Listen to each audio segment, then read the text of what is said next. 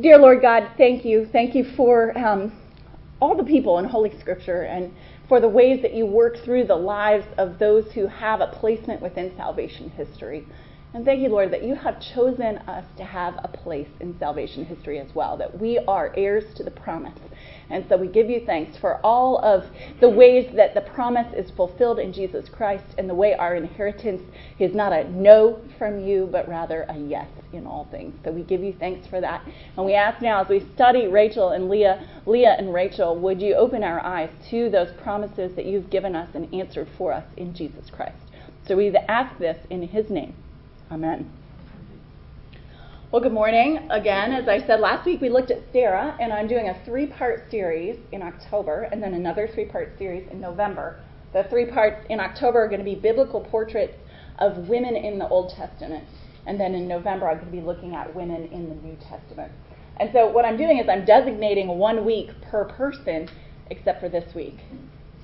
Because poor Rachel and Leah, Leah and Rachel, they know all about sharing. And that is what we're going to look at. I know it's a really bad joke, but I just couldn't resist. Okay, so does everybody remember who Rachel and Leah are? Leah and Rachel. I would say Rachel and Leah, and after studying and preparing for this week, I'm going to start saying Leah and Rachel. Leah comes first, and we're going to look at why Leah comes first um, and what the Bible has to say about Leah um, in regards to Rachel. I'm going to read this for you so you don't have to like squint and try to see it. So basically, if you remember who are Rachel and Leah, Rachel and Leah um, are wives of Jacob. And Jacob, remember, is the grandson of Abraham. He is the heir to the promise. He is the um, one through whom God's covenant with Abraham will be fulfilled. The Lord says to Abraham throughout Genesis, but especially in chapter 12, chapter 15, again in 17, again in 22, I think. He talks about this promise, the promises that he is giving to Abraham and his offspring. And the promises include blessing, um, multiple offspring, offspring that is as countless as the stars in the heavens, and land, that the offspring will in, inherit the promised land, the land of Canaan, the land that is um, a good land to live in. In the middle of a desert, you want to live in a fertile farmland. And all of Palestine was not fertile farmland, but there was enough of it that it was a great place to live. So a lot of people kept fighting over it, and still today people are fighting over it. So it's the promised land. They are looking to live there, and they know um, that we know that they're not established there until after they go in, they go to Egypt and are in slavery in Egypt. But that's in the future from this point in the narrative. Right now we're with Jacob. Jacob, remember, is the son of Isaac. Isaac was the only son of Abraham and Sarah. And one of the things we looked at last week is that we talk about Abraham, Father Abraham. I remember that song. Maybe you sung as a kid. Father Abraham had many sons. We marched while we did it too. I don't know why we marched, but and I'm one of them, and so are you. So let's just thank the Lord. That's right. That's how it goes. Well, one of the things we noticed was in in Genesis 17, what's true is that the Lord says specifically to Abraham, no, the promise is not just through you, because Abraham is saying, look upon Ishmael, my son, have favor upon him, because I can tell you're not going to follow through really on the promise of a child. And the Lord says, no, I'm going to do it. I know you're really old, and I know Sarah's really old, but the promised child is going to be Sarah's son. So the promise is specifically going to be fulfilled through Sarah. So that's what I was highlighting that Sarah is, um, a lot of times for women, for us, if you look at women in the Bible, if you've ever done a Bible study on women in the Bible, a lot of times it says, be like Sarah, do this to be like Sarah and be a woman of God, be a faithful woman of God. And um, I think when we do that, we back ourselves into a corner because when we're looking at women in the Bible, women in the Bible um, have things in because of their placement within salvation history, men can learn from them as well as women. And the things that we learn as women from them are not so much about being women as they are about being children of God. And what does it mean to be um, God's own child in, uh, by adoption through faith? So Sarah is the mother of all who believe, just like Abraham is the father of all who believe. And we looked at Galatians 4 to see that how Paul is looking at Sarah as the mother of those who believe by faith. So now we're now we're on to their grandson Jacob. And Jacob, remember, had a twin. Jacob and Esau had twins. They were fighting within the womb and um, struggling and striving. And Rebecca received this word from the Lord that um, that she had two nations struggling within her own body. And that's why it was such a horrible pregnancy. And so then, of course, Jacob comes out, he's grasping onto Esau's heel, and you get the sense that there's going to be this striving and struggling between them. And if you remember, Jacob sells his birthright to, or Esau sells his birthright to Jacob as the firstborn um, for a pot of stew.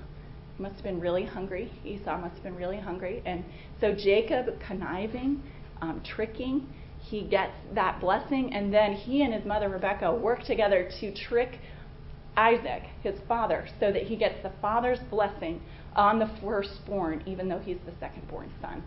So basically, Jacob has burned a lot of bridges.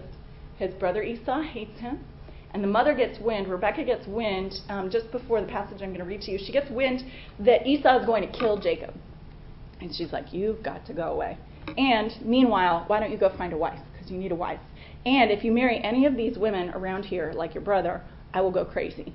Because Esau had married all these Hittite women, and they were driving both Isaac and Rebecca nuts. And so Rebecca was like, don't marry someone from here. Go back to my people and marry one of your relatives, which is weird, but they do that a lot in the Bible.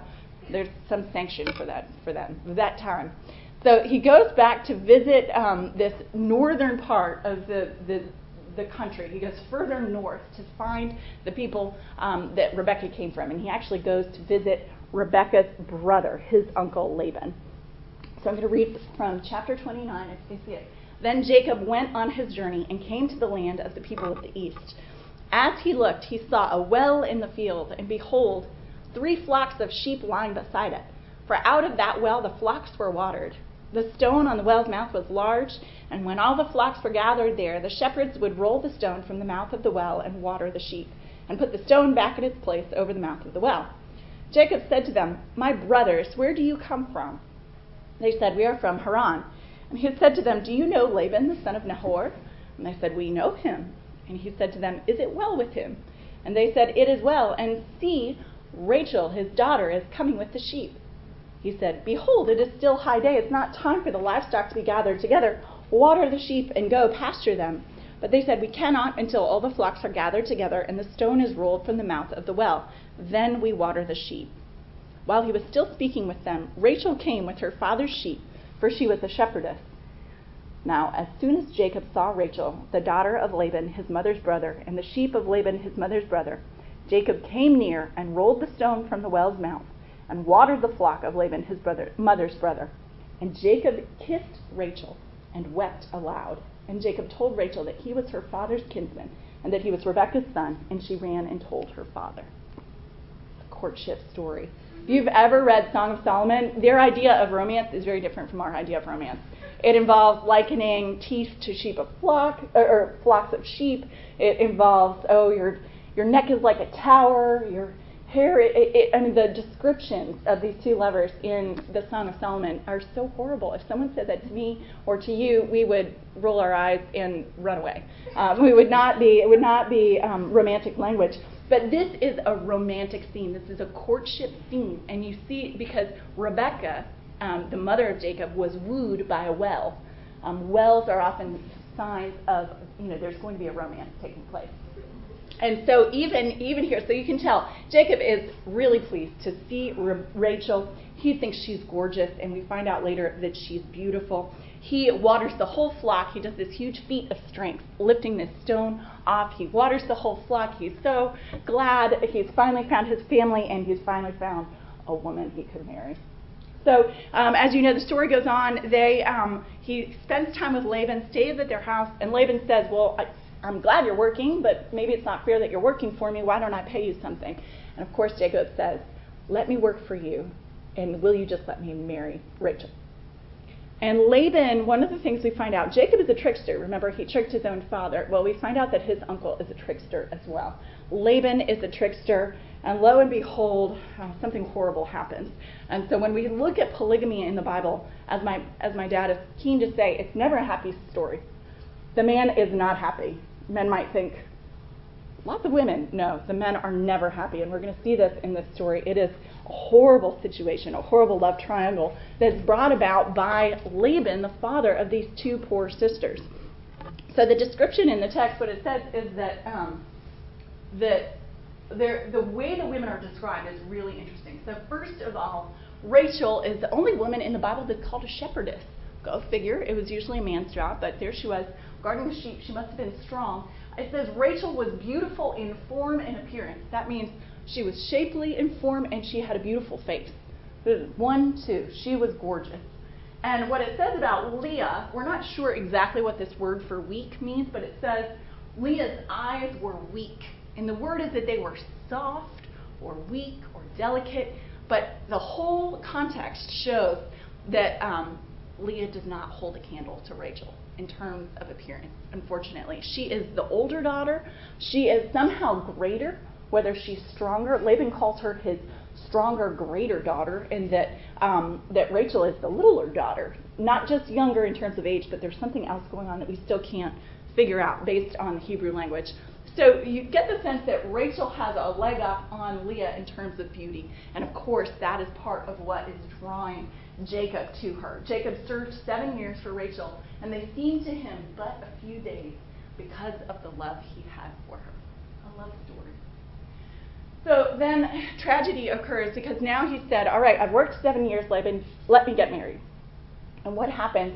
In those days, they were obviously veiled, they were veiled during the wedding. And clearly he did not realize until the morning after the wedding had been, you know, the marriage had been consummated that he had actually married Leah. Disaster. And he goes to Laban and he says, What have you done? And Laban says, Well, you know, in our country, the older sister has to get married first. Sorry. I'm, we're, we're just obeying, I'm just obeying the custom of the country. So poor Jacob then says, Oh man. And he and the father says, Stay married to her and finish out the bridal week. Something we don't know culturally what that was, but so Jacob um, stays with her for a whole week, and then he has he has two weddings in a week. He marries two sisters within a week of each other, and he marries Rachel, and um, continues to serve Laban for another seven years. Um, so we have the quintessential love triangle here, and I'm going to show you why. Why? What is the direction? See, I have arrows, but you can't see them. Um, let me draw. Let me point the arrows to you. Jacob loves Rachel, and the narrator is really silent about about Rachel's feelings for Jacob. You don't ever hear how Rachel feels about Jacob. Silence. The only feelings that we hear about Rachel is that she envies Leah because Leah has children. Leah can bear children. She ends up having eight sons or six sons naturally. And Leah, it says that she loves Jacob. She wants him to love her. And we're going to look at the names of the children that she has. And based on the names that, of the children that she has, you can hear the cry of her heart. She is longing for her husband to love her. And he doesn't love her. He loves Rachel. But he still manages to have six children with her. So clearly he doesn't hate her. Um, it's not the worst I I don't know. But so what when we look at the text, the next thing the text says about this arrangement is that Leah was hated. It says, when the Lord saw that Leah was hated. It's not clear who she is hated by, but we think it's probably Rachel because Jacob obviously does not hate her so much that he um, that he doesn't have these children with her. So Rachel, Leah is hated probably by Rachel, and so when the Lord sees that Leah is hated and that she's unloved, really, by her husband, the Lord has mercy on her. And what does He do? But He allows her to have children. He opens her womb. He um, brings her great fertility, and she keeps bearing all these children. She bears um, all of these different sons. She bears four sons, and we're going to look at the names of her four sons because they tell us about how she's feeling about her relationship with her husband and how she's feeling about God. And then, so what happens is that Rachel sees that, um, and here we say, see in chapter 30, at the beginning of chapter 30, when Rachel saw that she bore Jacob no children, she envied her sister, and she said to Jacob, Give me children, or I shall die. It's a pretty strong um, statement. So they end up having this lover's quarrel. Give me children, or I shall die. And Jacob's anger was kindled against Rachel, and he said, Am I in the place of God who has withheld from you the fruit of the womb? Rachel is putting Jacob in the place of God. She can get whatever she wants from Jacob because he's so blinded by his love for her, blinded by her beauty that she's she's like, "What is the matter of what matter with you? Why are you are you doing something that's causing me to not bear children, but is causing Leah to bear children? Why won't you cause me to? Why won't you help me get pregnant?" Clearly, I think they were probably doing all they could to help her get pregnant, and it wasn't working out, right? So she tries something different. Then she says, Here, have my maidservant, and the children that my maidservant has will be like my own children. And we're going to see, I'm going to look at the names that she names her maidservant's children because it gives you a sense for her um, view of her relationship with her sister and her relationship with God in these names, the way she speaks about her children, these children that are born for her. And so um, then uh, Leah has stopped bearing, so Leah says, Well, I'll give him my servant as well and have more children through my servant. And it seems as though Leah's just trying to provide children for Jacob. She's like, Sure, this is working out. Let's just have more children. Here, if you have that servant, have this servant too. We'll see how many children happen. Um, so you have this horrible baby contest happening. Um, it is, that is exactly the word I was going to say. It is exactly an arms race. It is exactly, stole my word. No, but it is totally. I read ahead. You read ahead. It's completely an arms race. Okay, so let's look. I'm going to go back to this because there's a really interesting, um, a really interesting part of it later on. Okay, so Leah's son, Reuben, means see a son. And what she says about it is um, she says about this son, Reuben, because the Lord has looked upon my affliction, for now my husband will love me. Look, I gave you a son. Love me, love me, love me, is what she's saying. And then she has another son, Simeon, and she says, Because the Lord has heard that I am hated, he has given me this son also. Simeon uh, sounds like heard Levi, her third son, she says, This time my husband will be attached to me because I have borne him three sons. How many sons is enough to earn someone's love? Not six, not eight. Um, so what's really interesting is this: these first three sons show her failure, her utter failure to be able to succeed at the one thing she wants most. The one thing she wants most wants most is um, the love of her husband, and she has utterly failed. Um, she is had some good things going for her, but she has utterly failed at the thing she cares the most about. So you see that in this depth of her failure, she finds some measure of peace. When her fourth son is born, Judah, the name Judah sounds like praise. And what she says about Judah, she says, This time I will praise the Lord. Instead of striving for what she doesn't have, instead of beating her head against the wall, she seems to be at peace here. And she is able to give thanks to God for the blessings she does have. She has four sons. Those were coveted things, trophies in the ancient Near East, um, awards of achievement, status symbol to have so many sons, even though she has um, failed at the one thing she really wants. She finally is finding some peace and says, Well, I'll give thanks to God for what I do have.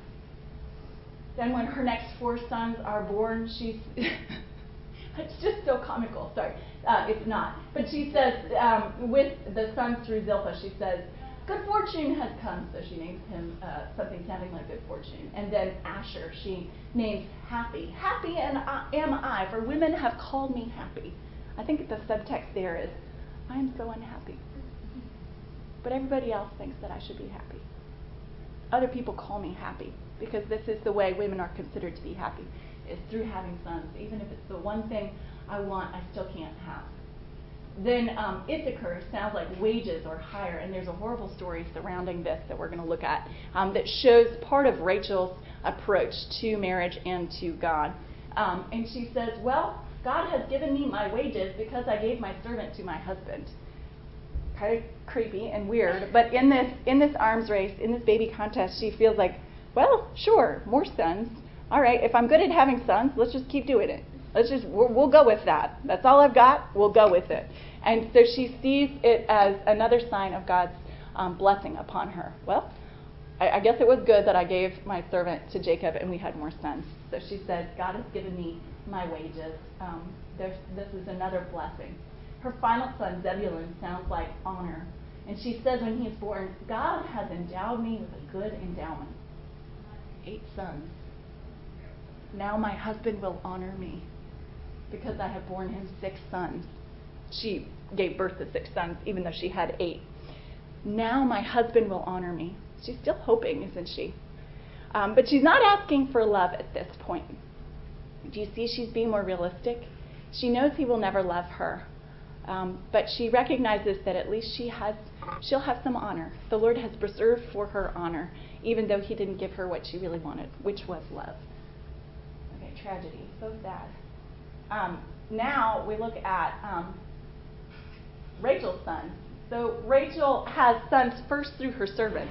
Um, she gives Bilhah to Jacob, and the first son is Dan, and the name of Dan sounds like judged. And what she said about Dan was, um, God has judged me and has also heard my voice and given me a son. What's really interesting here is that Rachel claims that God has given her son, but the narration doesn't claim that. With Leah, um, the narrator is saying, The Lord looked down and saw her and had mercy on her. With Rachel, the narrator is silent about God, but Rachel is claiming that God is having mercy on her. Um, that God is looking at her. She's saying, God has judged me and the implication is God has judged me and found me worthy. And he has heard my voice, and now he's given me a son. She sees this as tit for tat, um, as her righteousness being rewarded, her worth in God's eyes um, being recognized. Um, the next son that's born to Bilhah is Naphtali, and it sounds like the Hebrew for wrestling. And about Naphtali, she says, with mighty wrestlings I have wrestled with my sister and have prevailed. She's kidding herself, actually, because that's only her second son, and her sister's got like four sons. But she's kidding herself, and it's all about this comparative contest. She is judging um, her worth based on whether or not she can have children. Forget about being loved by Jacob. She doesn't care about that. She considers his love trash because the one thing she really cares about is having babies and the status that she would gain through having babies. And so um, she, again, is asserting her status in her righteousness, um, her sense of worth based on this child that was born. I have prevailed over my sister. The arrogance is um, not too far under the surface of that statement. Then, when um, Joseph is born, Joseph finally is born. It does say the Lord looks down, remembers? Oh, yeah, and gives her a child from um, that she gives birth to herself. And Joseph means may he add, but it sounds like the Hebrew for taken away. And when Joseph is born, she says, God has taken away my reproach. Again, I'm righteous before him, and he's finally recognized it. Hooray for me. May the Lord add to me another son. She's not happy. She still wants one more. Not content. When she said to when she said to her husband, "Give me children or I shall die," it's plural. She's saying, Give me sons. I don't just mean one, I want more. I want lots. I want more than my sister. Uh, it is competition. She wants more, or she shall die. Give me sons, or I shall die. The irony is her words there are prophetic. Because when she's giving birth to her second son, um, Benjamin, who she names Benoni, son of my sorrow, she dies in childbirth. So her words are prophetic. With the second child, with the multiple children that she gives birth with, uh, birth to on that second birth, she dies. So here's this love triangle. Jacob loves Rachel, but he has sons with Leah. Rachel, the only thing it says about Rachel is that she envies Leah's fertility. And Leah longs for Jacob to love her. Uh, they say about gambling that the most addictive part of gambling is not the winning, it's the losing. Rachel is addicted to trying to have children. Leah it has a much more um, calm relationship with it. And what are the children about? You know, is this just about women having children? It is about so much more. It is about um, the arms race. It is about trophies. I think of um, all the different so- soccer trophies that I got when I was a kid. I was not good at soccer, but they were starting to give out trophies to everyone when I was a kid. Now they give them out like it's candy. They give out trophies to every child, regardless of whether or not they've done well or not, which is really interesting and one of the reasons why um, the younger generations, as we get to be adults, we're thinking, if we don't receive a trophy every other minute, we think, there's something wrong with me. Are you upset at me? Where's my trophy? Um, but we still have seen, you know, historically we see in our culture that trophies, soccer trophies, are signs of achievement. Um, tiaras, if you were in beauty contests, sign of achievement. Um, diplomas are a sign of achievement. I have on the wall in my office four, two diplomas and two ordination certificates, and I put them up. They're all not straight and level with the floor, but I hung them up in four quadrants and I created I created what I call the wheel of achievement because because I look at it and I say, okay, I guess you know I knew that after um, I can't remember which um, high school reunion it was, but I thought I can't go because I'm 29 and I've got nothing going on. I'm not married. I don't have a job. I don't have a this. I don't have children. I can't go to my high school reunion. And then, but once I got ordained, uh, uh, this is terrible. But I thought, well, okay, there's some, something to show for 10 years out of uh, high school or 15 years now out of high school or 20 years out of high school. I can go back and not feel like. So there's this wheel of achievement, and I put them up in four quadrants because I call it this wheel of achievement. That this wheel, and in the Middle Ages, in the churches all throughout England and in, in Europe, you'll see they used to paint all the walls of the churches in, um, in the Middle Ages with really bright murals, beautiful colors. And on many churches, there's a wall called the wall, the Wheel of Fortune. It's not about Pat Sajak and Vanna White. It's actually this idea within medieval thought that we are all on this Wheel of Fortune. We just don't know, we don't really have control over our fate.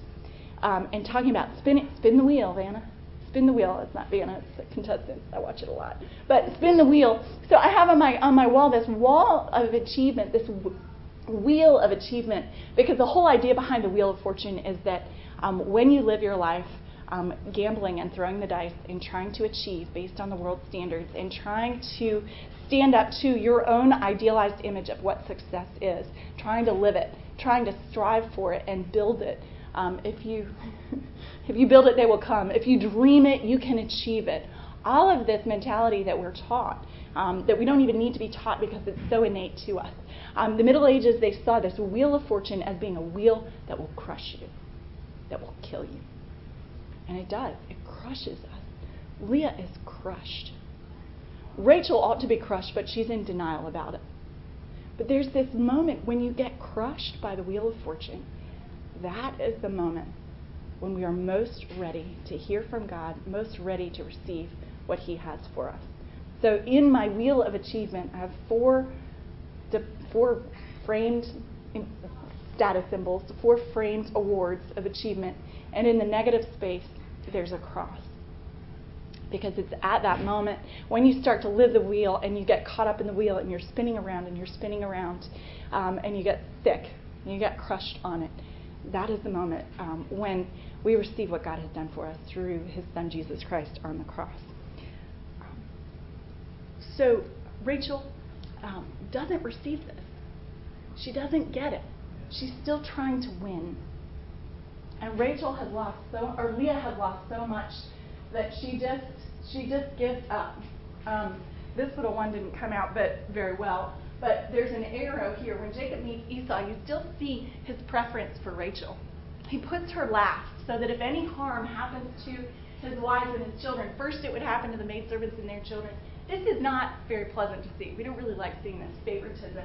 And it doesn't work out well for Jacob. Remember, it doesn't work out well for Joseph. Joseph ends up getting sold into slavery because his brothers hate him because his father loved him so much. Leah is next with her children, and then last he puts Rachel and Joseph, um, his two, his favorite wife, his favorite son, and then himself. So that just shows you his, his sense of priorities and his sense of chivalry. Um, the thing with Jacob and with both um, and with Rachel, Rachel is truly Laban's daughter. Laban really tricked Jacob, and Jacob tricked um, Laban, and um, and Rachel tricks her own father uh, as they're departing and fleeing from Laban. There's this event where that kind of reveals Rachel's character. Both sisters are upset at their father because they feel like their father has, by cheating Jacob, he has cheated them and their children out of their inheritance, out of their rightful inheritance. And Leah doesn't do anything about it. But Rachel's so mad.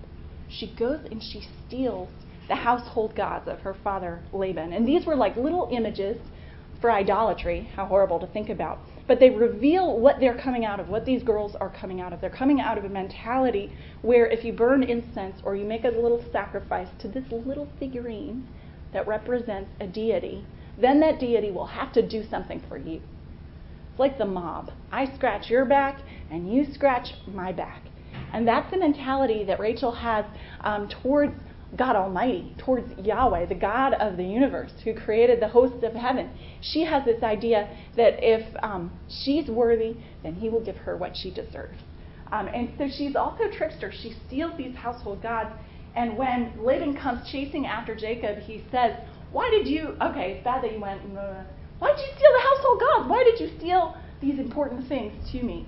And um, Laban says, We didn't steal anything. If anyone has these household gods, they will die. And he pronounces this judgment upon whoever it is that has them. And of course, there is Rachel. She sits on them and she tells her father that the way of women is with her and she can't get up. I'm so sorry. She lies. She steals from him. She lies to him. She calls him my Lord, and you can't really tell what the sarcasm is like in the Bible, but I think she's saying it sarcastically. My Lord. So she's dishonoring her father. My Lord, I can't get up. And meanwhile, she's sitting on what she's stolen. And one of the next, what we see is that she dies early.